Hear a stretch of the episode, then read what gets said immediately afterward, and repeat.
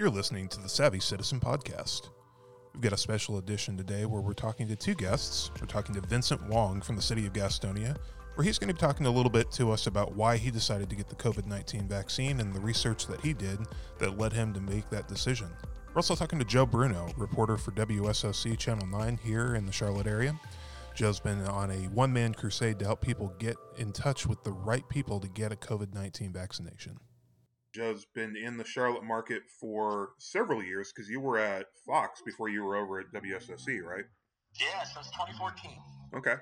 So you've gotten to know the city pretty well, and um, in in your time here, obviously, COVID is unlike anything that we've ever seen. But as a reporter, a lot of times it seems like the role of a reporter is to you know get information, get the news out to people, and help them be informed. But it seems, at least in my view, you've taken on even a more proactive approach in terms of helping people find vaccinations.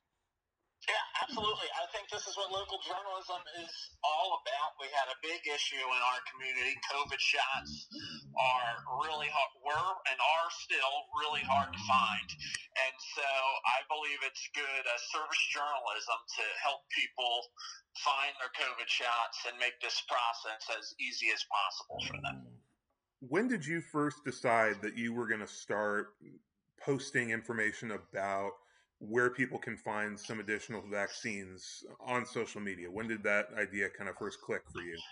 So going back to January, every now and then I would just post when Mecklenburg County opened additional COVID 19 vaccine appointments. But it was early on in March that I posted something about another clinic having appointments, and somebody thanked me. I think a couple people thanked me, uh, said, This has been really challenging for us. Thank you for helping us find appointments. And it kind of clicked to me then, but we had millions of people eligible for shots, and it was so difficult to find where they are. So I figured it would be a good use of my time to post about the shots whenever possible and proactively look for them so that takes that load off of other people's plates as they navigate this tricky time.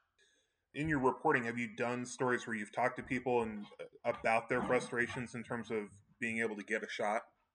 Oh yes, I mean people have been staying up all night just thinking that they'll have a better shot at landing an appointment you know, and people have been refreshing Walgreens and CVS and all these other websites all day, just looking for a shot, driving three hours away, and uh, little did they know that there were opportunities right in their backyard. So I, I think that people are there's a big sense of relief when they are able to schedule a shot, and um, I think that a lot of people are grateful that they're discovering that now it is not as difficult as it may have once been.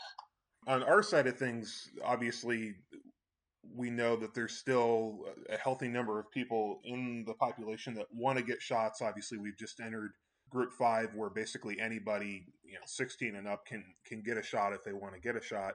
But I, I don't think that we're too far away from entering a phase where we have more vaccine than we have people that want the shot. Do you see a role there in terms of where the media can play a role in helping with the, the education side for people that are maybe a little bit vaccine hesitant? Yeah, I think we're um, I think we're almost there. I think everybody has uh, options really for when and where they want to get their shots. There might be more supply than there is demand in certain counties. Mecklenburg County certainly today uh, they have options to get shots that they've never seen. Like I mean, they have so many different choices of where they can get a provider. Right now, as of now, there's thousands of shots available for people that they're trying to find arms to put in. Um, and, you know, I do think that vaccine hesitancy is real, and I don't think it should be discounted. I think that we're, everybody's going to have to do their part to inform each other on the benefits of the vaccine, how it will bring us back to normal. And, you know, one thing that the state is trying to do is get more uh, pharmacies and local doctors' offices these shots. So if they have a patient in their clinic or their office and they're just talking to them, maybe the doctor or the pharmacist can convince a skeptical patient to go ahead and get that vaccine. When you're going and you're doing reporting on a subject, I mean, it, so often you basically have to almost kind of do a crash course and become a pseudo expert on on something in a short period of time to be able to help explain it to other people. What has that been like for you over the course of of COVID of trying to understand it and keep up with you know all the ch- uh, changing guidelines at the state level and at the CDC and and just kind of keeping all of that straight for folks. Yeah, for the, when the, I first started reporting on this last in February, I had to listen to YouTube videos just to double check I was pronouncing coronavirus correctly. and, um, you know, uh, now, uh, yeah, I feel like we all are friends and know well this COVID, uh, this uh, COVID nineteen virus, and we can uh, speak of it pretty um, intimately and have good knowledge of it. But I think the biggest learning curve as far as vaccines go would be uh, just learning how to navigate all the different providers' websites, and I think that was a tricky part for a lot of people too, not knowing whether or not they had to be a patient of CaroMont Health to get a shot from them. You don't. Sure. Or not knowing if you needed an account to register for shots in advance. It saves a lot of time. So uh, being able to uh, learn all of their systems helps me find shots a lot easier and uh, get the word out to people faster. Where do you see kind of us in the Charlotte area being in six months? Do you think that we're going to be back to some sense of normal? Do you think, I mean, and normal is so weird to define because it's like COVID is so thoroughly upended kind of our lives. You know, I'm pretty hopeful that we will be back to normal in six months. I'm hoping in the immediate future, maybe a month or month and a half, that we are basically back to normal outdoors. I think that we've learned a lot more about how this virus spreads and uh, that people want to encourage folks to gather outside. So I'm hoping that uh, nearly um, a lot of restrictions that are in place on outdoor activity right now will no longer be in effect by that 4th of July time range, and that uh, they continue to slowly peel back restrictions as more people get vaccinated. Our state's off to a pretty good start with vaccines. We just need to finish strong and make sure that we are getting all the information out to people who may be on the fence about whether they want to get it. This has been something for you where it's you've been affected by kind of the restrictions of COVID because you got married during this time period. yes.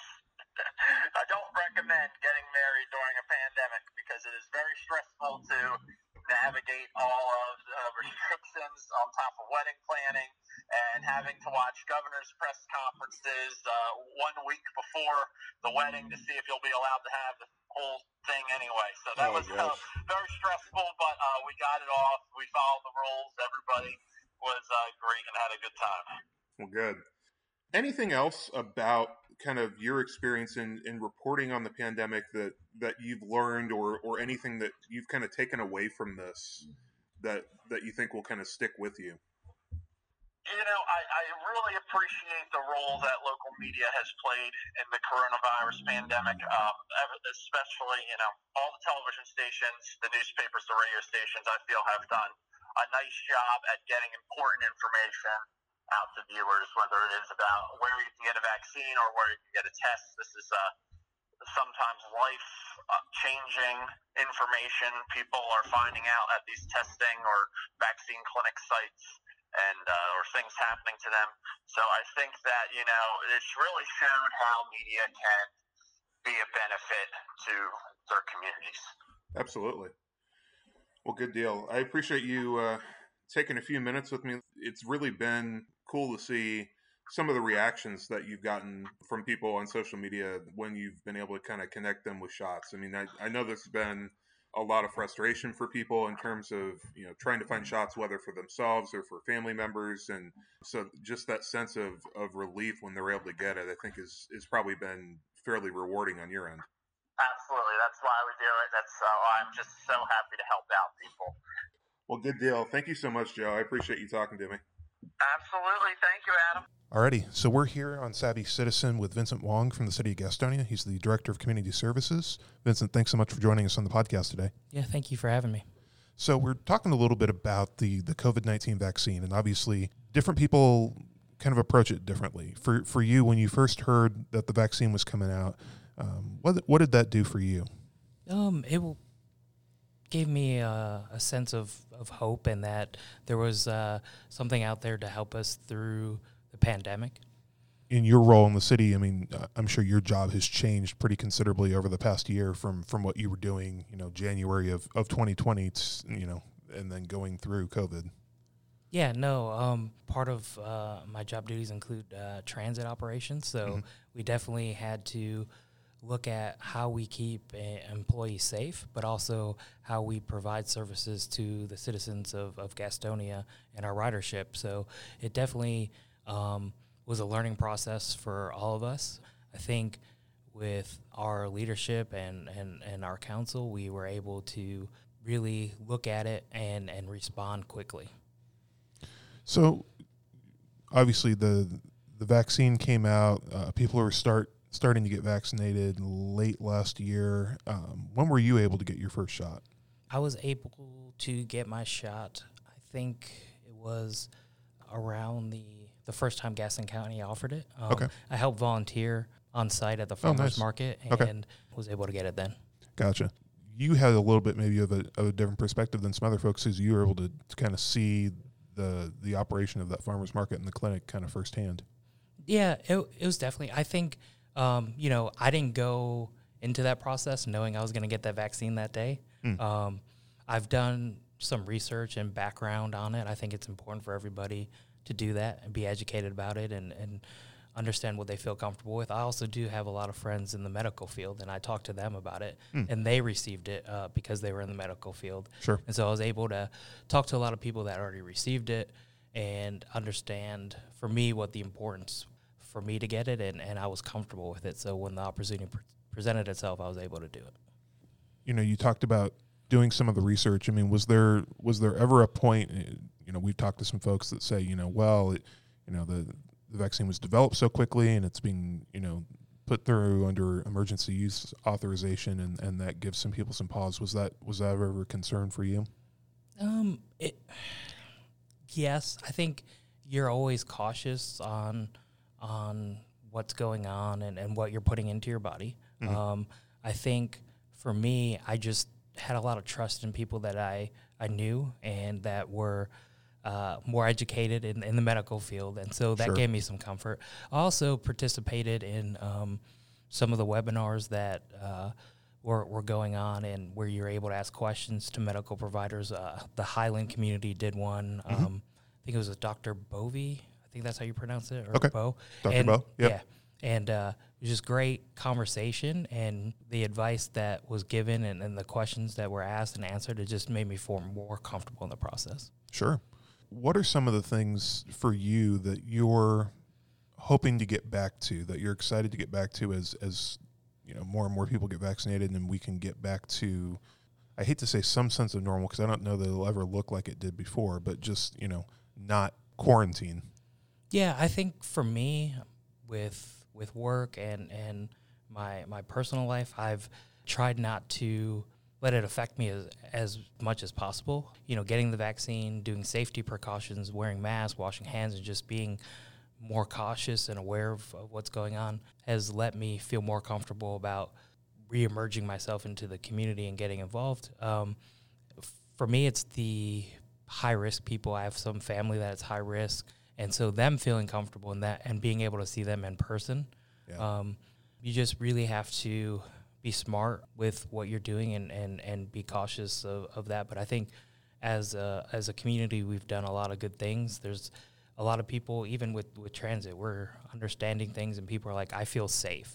And, and so it's just having that sense of we're doing everything we can to keep everybody as safe as possible. Talk a little bit about some of that because I know with some of our access bus drivers, you know, they've they put in some different safety precautions and, and social distancing to, to help folks. But what have you guys done specifically with the transit program at the city of Gastonia? Yeah, so early on we changed our cleaning methods. It was actually quite interesting. What we were able to do in house is we built our shields for drivers. Um, okay. You spend an extensive amount of time talking with other transit agencies, getting kind of guidance from FTA and the state on what they're doing. Mm-hmm. Other transit agencies, I mean, there was one transit agency that was using a shower curtain. Oh um, wow! Then there's different there was different um, mechanisms that the manufacturer of our buses were offering, and it didn't suit our needs. We didn't think it was was helpful. Uh, so we are able to actually manufacture ours in in house um, Mm-hmm. and give full coverage to the drivers. Uh, we provide them with all the PPE that they need and feel comfortable with. We also the big thing is we went free fare, um, Right. Very quickly, and that allowed us to use the rear door entrance so people can be socially distanced from the driver. They're not in their face, putting in their fare in the in the fare box. Uh, we're not counting money um, or bringing it back to our shop and counting different money and doing things like that Right. and then we try as, as as much as we can to provide you know hand sanitizer masks to our riders and just talk to them and education through blackboard messages notices and also signage about how to ride transit as effectively as possible Obviously, this this was a big change for for all of us. But I mean, was that something? And as you started putting those practices in place last year, did you see pretty good compliance with with people kind of abiding by the rules? Yeah, definitely. I think, you know, you always look at it and wonder if everybody's going to do what's expected of them. And it can be tiring. I, I think for me, part of it was keeping my drivers safe and, and keeping bus Yeah. operations um, going. And I know that they were the front line. And so for them to feel safe and be mentally prepared for both the challenges at home and work were very important. And so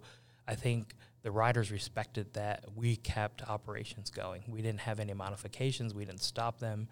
But they knew that if, if something happened, and our drivers knew if something happened where we didn't have enough drivers or there was a an outbreak that we might have to stop that. So I think everybody did their part so that we can continue to do what we needed to do.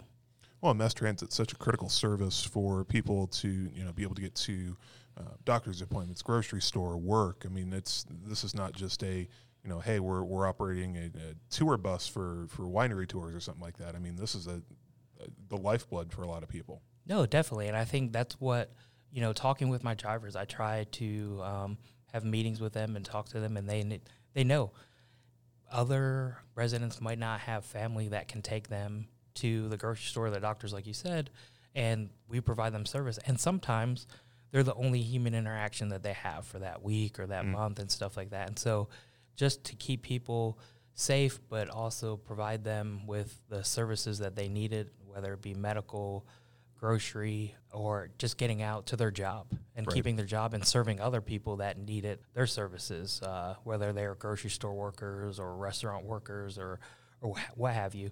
Everybody, I think, came together and pitched in and said, I'm a part of this bigger picture and I understand my place in it and I'm going to do what I can to to do my part and and a lot of people stepped up. Going back to getting the COVID vaccine, have you experienced any conversations with you know, coworkers, friends, family members where you've got other people that are maybe more hesitant than you were about getting the vaccine? Yeah, I th- I think so. I think every we all have, right? It's a discussion that people have and and people want other people's opinion and, and value them. And so yeah, I've had some people that are skeptical and, and, and done some research and they don't feel it's, it's right for them. Uh, For you, I mean, do you see yourself as as kind of an advocate for the vaccine, or or is it more for you? It's more of a you know, it was a personal decision, it was a personal choice for you. I think it's a personal decision. I think everybody has to do what's comfortable for them. I would say the the advice that I have is you have to do the research, be educated, understand it, talk to people. But the biggest thing is is talk to your uh, medical provider and see what's right for you and, and their recommendation. And if you trust them and their recommendation, you should do what you feel comfortable with. So I know when I got my second shot, um, it pretty much wiped me out for a weekend. I mean, it, and some people have said, you know, hey, I other than a little bit of arm soreness, I, I didn't have hardly any side effects. So what was what was the situation for you? Yeah, the second vaccine um, hit me pretty hard Yeah. uh, for about 12 hours. Uh, I think I could have been more prepared for it, but when I got the first vaccine, I didn't have any issues at all. So I was, Right. I was a little naive on the on the second shot. I talked to some friends, and, and they said that you know they had some symptoms after the second shot. Mine lasted. Uh, I think I got mine in the morning. Um, in the evening, I started, you know, had a little temperature, was achy and, and, and tired and uncomfortable. It lasted for about 12 hours for me, and then I was uh, I was good to go. Nice. Yeah, I mean that's a, kind of a small price to pay, con- considering you know some of this horror stories we've heard of people that have had to battle COVID, and obviously tons of people lost their lives, but just even the people that haven't. I mean, you know, some of the folks that have been in the hospital for weeks and weeks and weeks. It's uh, Yeah, no, I think that's one of the the things that a lot of people mention is the vaccine may uh, you might have some symptoms, but they pale in comparison to what it'd be if you actually got COVID nineteen.